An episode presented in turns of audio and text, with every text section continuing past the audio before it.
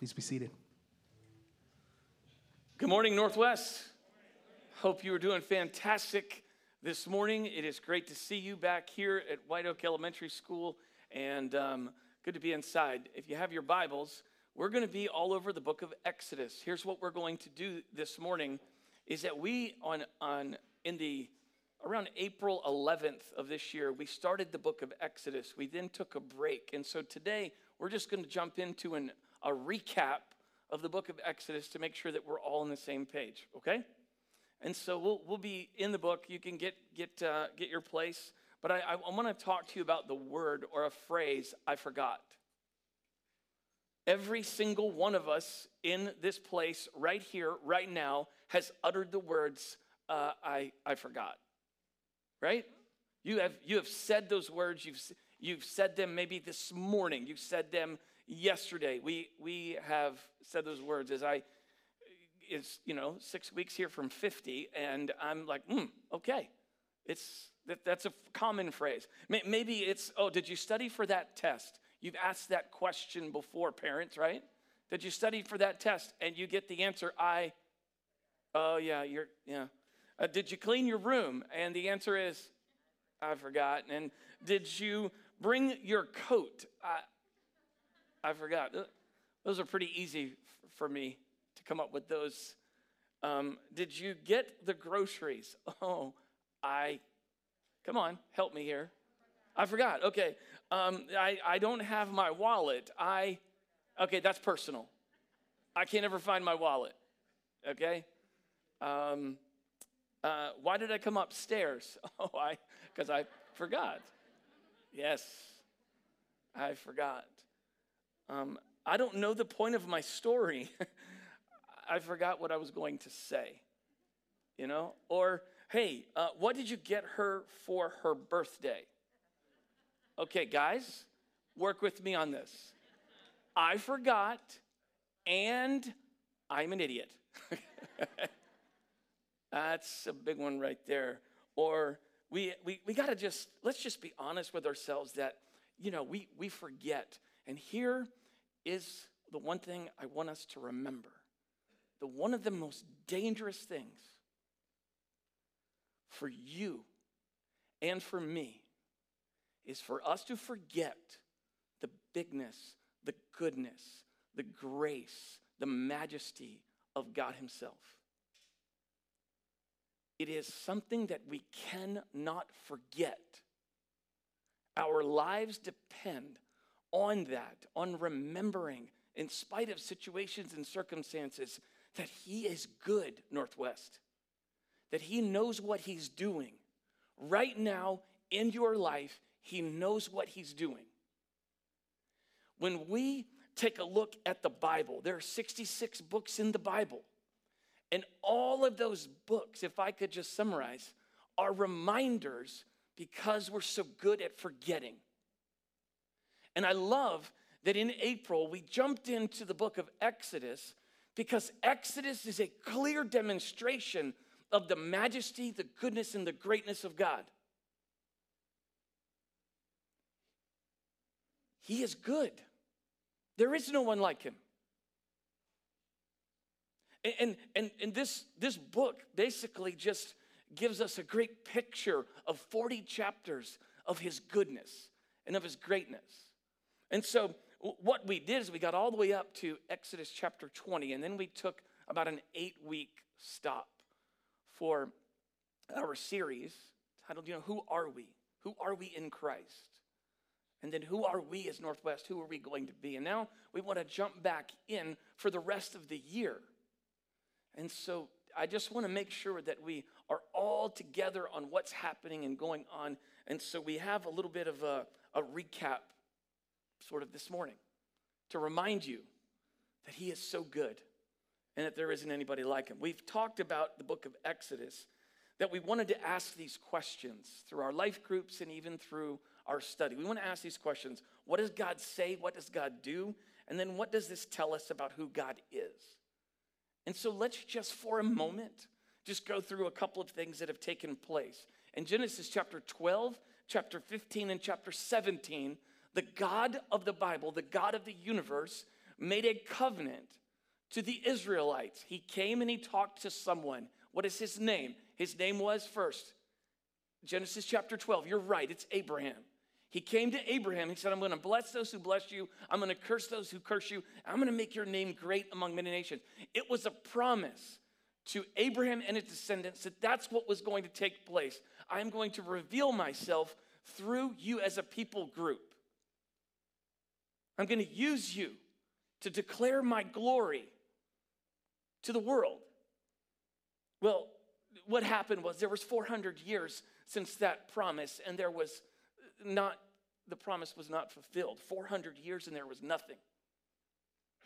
Now, you and I, we can get a little upset over about 30 minutes and maybe a day and maybe six months, but here it was. There was silence for 400 years. And then we jump into the book of Exodus, and Exodus picks up with Joseph, who there was a famine in, in Israel. There's a famine there among the, the Jewish people. And he takes his family, takes 70 people, they go into um, Egypt. And there's a sort of an agreement worked out with the Pharaoh at the time that says, hey, we, we need some food. We need to be provided some food. And about 70 people come in and they're just living there. And then there's a new Pharaoh that comes in. And this Pharaoh is saying, you know what? These Jewish people, this is, this is chapter one of Exodus. These Jewish people are rising up, and my power is being threatened. So I need what I'm going to do is I'm going to go back on my word of saying that they would be okay to be in here, and we're going to eliminate all of the male uh, children. And so I'm going to take them out. But God raised up these Hebrew ladies, and God spared this young man named Moses and we know that Moses came on and Moses was able to lead the people. We know that God was able to deal with the enemies through the plagues. God was able to dwell with them. God was able to live with them. God was able to lead them in, in, a, in a lot of different ways. Um, we, we saw the plagues and we saw all kinds of things that take place. And so, here, really, when we come up to this, this book, we got all the way to uh, Gen, uh, Exodus chapter 20, where we have the Ten Commandments, where God gives instruction to the people to how to live in community with each other and live in communion with God first. And of course, the next five weeks, we're going to be going into the tabernacle where God desires to dwell with us. And then on Christmas Eve, we'll talk about how the God of the universe dwells with us. And that is by sending his one and only Son, King Jesus, that is the demonstration of how he dwells with us. And so that's where we're going to be going over the next several weeks. But, but here are some things that I want us to remember in the first half of the book of Exodus. Here's some things that I want us to remember. Here's the first thing that I want you to remember four truths to remember about God in the book of Exodus. Okay? There are four truths. There are many, but uh, here are some that the Lord let me. Number one, we must remember that God can free us from our Egypt. We must remember that God can free us from our Egypt. Here is the situation the Israelites were enslaved, they were taken captive in Egypt. They were, things were really tough, things were really bad. They were working really hard, they were oppressed. And here they are hearing from their tradition God, I thought you said that we were your people. I thought you said you would take care of us. I thought you said that you would bless those who bless us and curse those who curse us. And here they are. Things are really, really, really bad. And so here they are in the situation. They're in Egypt, and man, things are just not going well. And so, like I said before, God knows exactly what he's doing. And I want to let you know here that if you're here today and you're sitting here and there is something that is wrapping you up, that you are enslaved to, I want you to know that the God of the universe can free you from that. I'm absolutely confident of it. Whether it's a life of pride that gets in the way in your marriage, perhaps, perhaps there is an addiction that's going on in your life right now, and it's creating an unbelievable amount of shame. I'm here to tell you that being in bondage to that Egypt you can be freed from that because of who God is. Maybe it's a lack of trust. That maybe there's just, I don't have a lot of trust for this, or I don't have a lot of trust for that, or I'm a skeptical person, I'm a cynical person, or I'm, I'm really having a difficult time believing that God can do this. And, and I want to let you know that God can free you from that as well. Maybe you're Egypt. I haven't listed. But as you're sitting here right now, the Holy Spirit has let you know that this is what you were in bondage for. And I'm telling you today, asking the God of the universe through the power of the gospel to free you from that bondage. I've prayed before and praying now that God would free you from that bondage of your Egypt. So, so what might it be? And how do we get freedom from that bondage? I think last week we talked about that. And I just, I really want to make sure that we understand it. It feels such like a family in here. It feels, when we, we've come inside, we've been outside for so long, and it feels like a family. And so, what I'm, what I'm trying to tell you and what I want, to, want you to know is that there is a God who has created us to live in community together. And so that enslavement that we feel, or that bondage that we feel, that the Israelites had felt God, where are you? What are you doing? And the community is there to help us to remember. And so we must remember that God can free us from our Egypt. All right, so here's number two. Here's the second thing I want you to see. Here's the second thing. We must remember that God hears you, sees you, and knows you. Take a look at um, Exodus chapter 2, verse 23 and 25. I want you to remember this, and I want you to highlight this.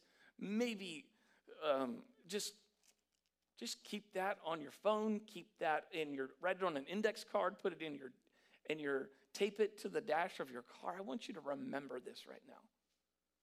I don't want you to forget it. Let me read this verse to you. Here's what it says in verse 23 of chapter 2 of Exodus. During those many days, the king of Egypt died, and the people of Israel groaned because of their slavery. And they cried out for help. Their cry for rescue from slavery came up to God.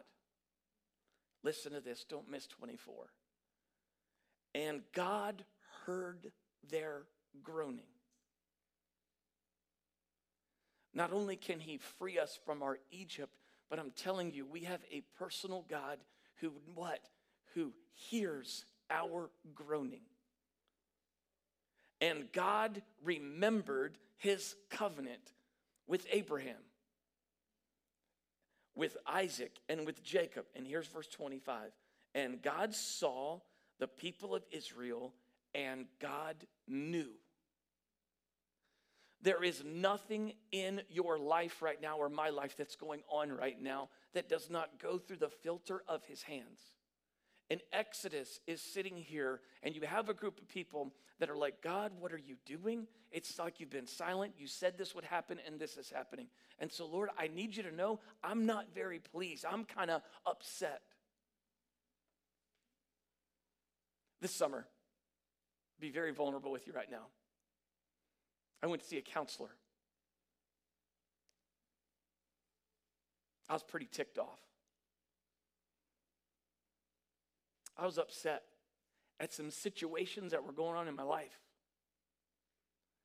And I told the counselor, I said, I don't think I'm in a good place right now because I'm really mad. And he said, Have you read the Bible?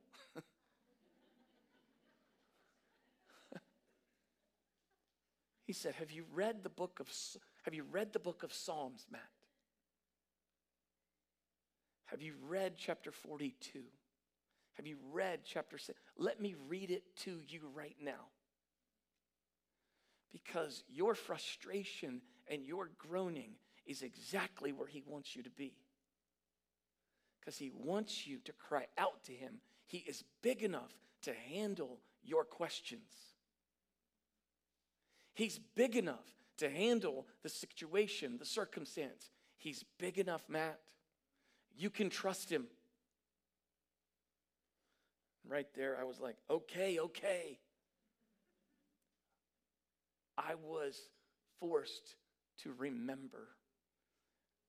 And I want you, as you look at this text, and it says that God heard their groaning, that God remembered his covenant, and that God saw the people of Israel. God sees you right now. You're not alone. God sees you, and you're not alone. This past week, a friend of mine called me up and said, Hey, let's do coffee together. He's one of my pickleball friends. He is, um, he doesn't come to church. And he goes, Man, I'm, I'm, uh, you got to explain to me this pastor thing. Like, how did you get to do that? And he goes, I know some things that have gone on in your life death and cancer and wife's depression and things like that. And he goes, I just look at it and I'm just going, why did that happen? You're a pastor. I don't get that. Explain that to me. And I know you are dying to know what I said. And here it is. You get, you know, you can write this down. This is free. I said, I have a bachelor's degree and I have a master's degree from Southeastern Seminary and I have a doctorate. And I looked in the face and I said, I have no idea. And you know what? I'm okay with that. I want you to know that if we look in our groaning, if we're looking in the groaning for the reason why, we're going to miss the lessons that He has. And we'll be so distracted from His greatness and His bigness. And so when we take a look at the, at the book of Exodus and we see that, wow, they're groaning like we groan, and we see the God of creation hearing them, seeing them, and knowing what they're going through. I'm telling you right now, it captivates my heart around Him and not the situation. And that is my prayer for you and me, Northwest, is that we would be captivated by Him and that simply we would learn some great lessons, but not be distracted by maybe some things that we're not going to know the answer to. Be, be encouraged that he knows, he hears, he sees, he cares, he loves, because that is who he is. For 1 John 4, 4.10 says, God is love. My kids were little.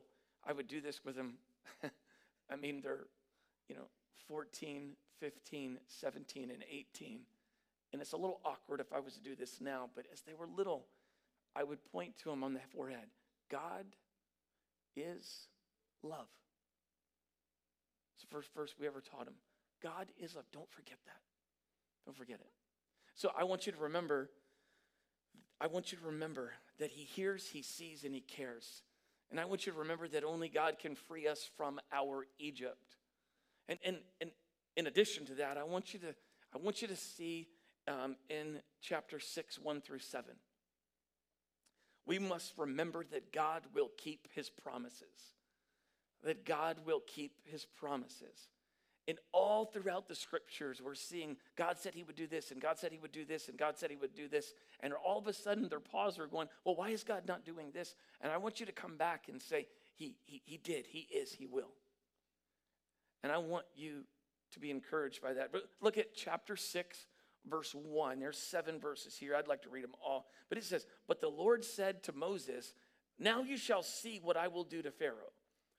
For with a strong hand he will send them out, and with a strong hand he will drive them out of his land. God spoke to Moses and said to him, I am the Lord. So God spoke to him and said, I am the Lord. Verse 3 I appeared to Abraham, to Isaac, and to Jacob as God Almighty, but by my name, the Lord, I did not make myself known to them. Verse 4 I established my covenant with them to give them the land of Canaan, the land in which they lived as sojourners. Moreover, I have heard the groaning of the people of Israel, whom the Egyptians hold as slaves, and I have remembered my covenant. Verse 6 Say therefore to the people of Israel, I am the Lord, and I will, circle that word, highlight that word, bring you out from under the burdens of the Egyptians, and I will deliver you from slavery to them, and I will redeem you with an outstretched arm, and with, and with great acts of judgment, I will take you to be my people. I will be your God, and you shall know that I am the Lord your God, who has brought you out from under the burdens of the Egyptians. So long ago, God had promised Abraham that he would make his descendants great. Genesis chapter 17, 1 through 8. And God has already multiplied the number. We're looking at around 2.5 million by some scholars' research. There's about two and a half million Jews that are in the land of Egypt right now. Back then it said, I want you to be fruitful and multiply. They go into this desolate area, this, this, this, this place that's polytheistic. All of a sudden, their, their, their, um, their numbers are growing and God is doing a great thing. And God says, Okay, now I have you where I want you. I'm going to show you that I am going to live out my promises. This is what we said in our life group stuff. I want to read this to you. It's, it's by the great Ryan Simchenkov. No, I'm just kidding. Ryan, here it is. God has made many promises to those of us who trust in Jesus. We can be sure that He will keep these promises. We must be sure that He will keep these promises.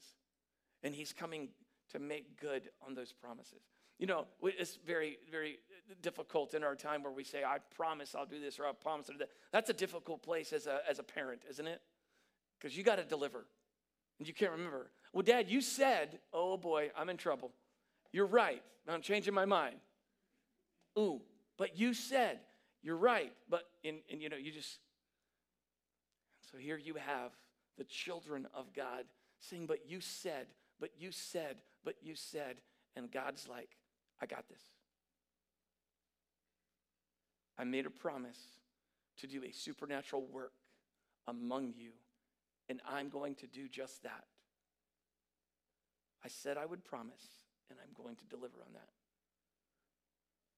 I want you to see number four. This is my favorite when it summarizes the, the book of, of Exodus and all the things that we can see is that we must remember God is a great provider. God is a great provider. So they needed a leader, and so God provided Moses. Moses, what did he say? I can't talk. I'm not, he provided a spokesperson, Aaron, to speak. You just do what I tell you to do, and we'll have Aaron uh, speak. God provided a, leader, God provided judgment to get their attention, to demonstrate his power, to show who he was. God provided judgment. God also provided a lamb.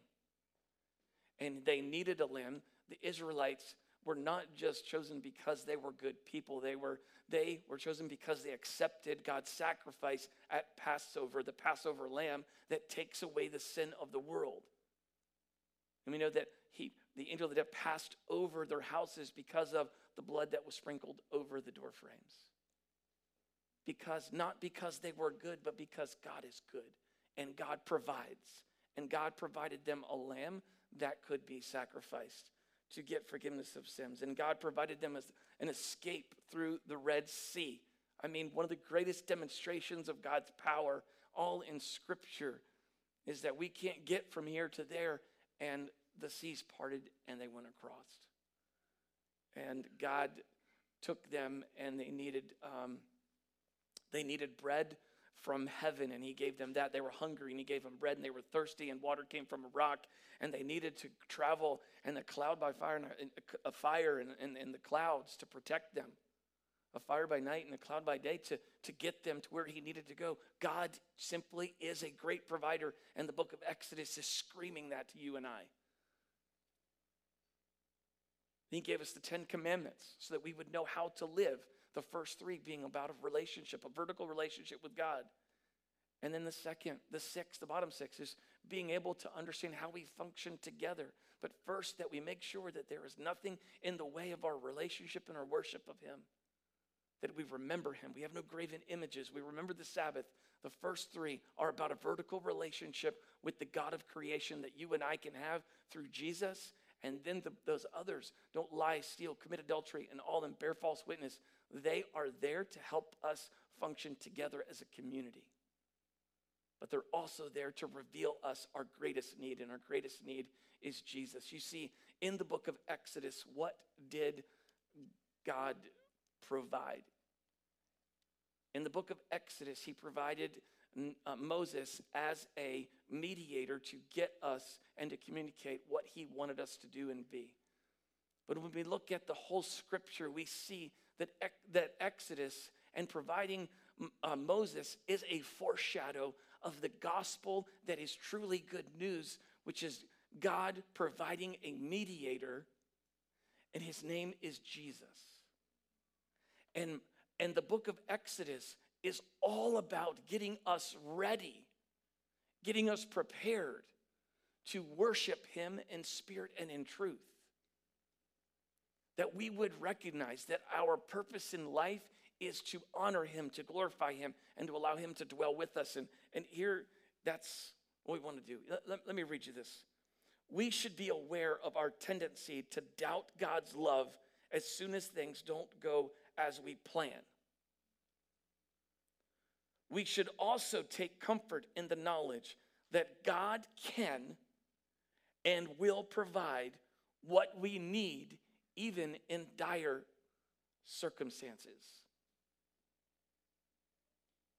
God provided Moses as a mediator, and God provides Jesus as our mediator. So, uh, um, what, what, are, what, are we, what are we going to do? I mean, what are we going to do with the message, and how are we going to, to apply it to our lives? And here's, here's what I want to help you. I want to help you with that. Um, it's true, Northwest, that we're good at forgetting. We can all sit there and say, yeah, we we, have a tendency to forget. It's true. We do that. But, but what I would love is I would love to sit back if, if you can just help me. You have played the game of forgetfulness, or your parents have used this as a teaching technique when you complained about things you didn't have when we were growing up. So there's, I'm, I'm 49 years old, and I would look at my dad who grew up on a farm and didn't have inside toilet until he was 15. He's 81 years old. So I might be complaining about something I don't have. And my dad would sit there and say, Well, I remember when I would have to get up before school and take care of the chickens and, the, and milk the cows. And that was at between four and six. And then I would have to walk up this big road to go to school. Now, I would sit there and roll my eyes at my dad. The translation for me today is when I sit down with my kids and they'll go, Oh, this remote does not work. And I'll say, Well, I remember a day where I would have to get up and walk through the shag carpet and turn the channel with my hand.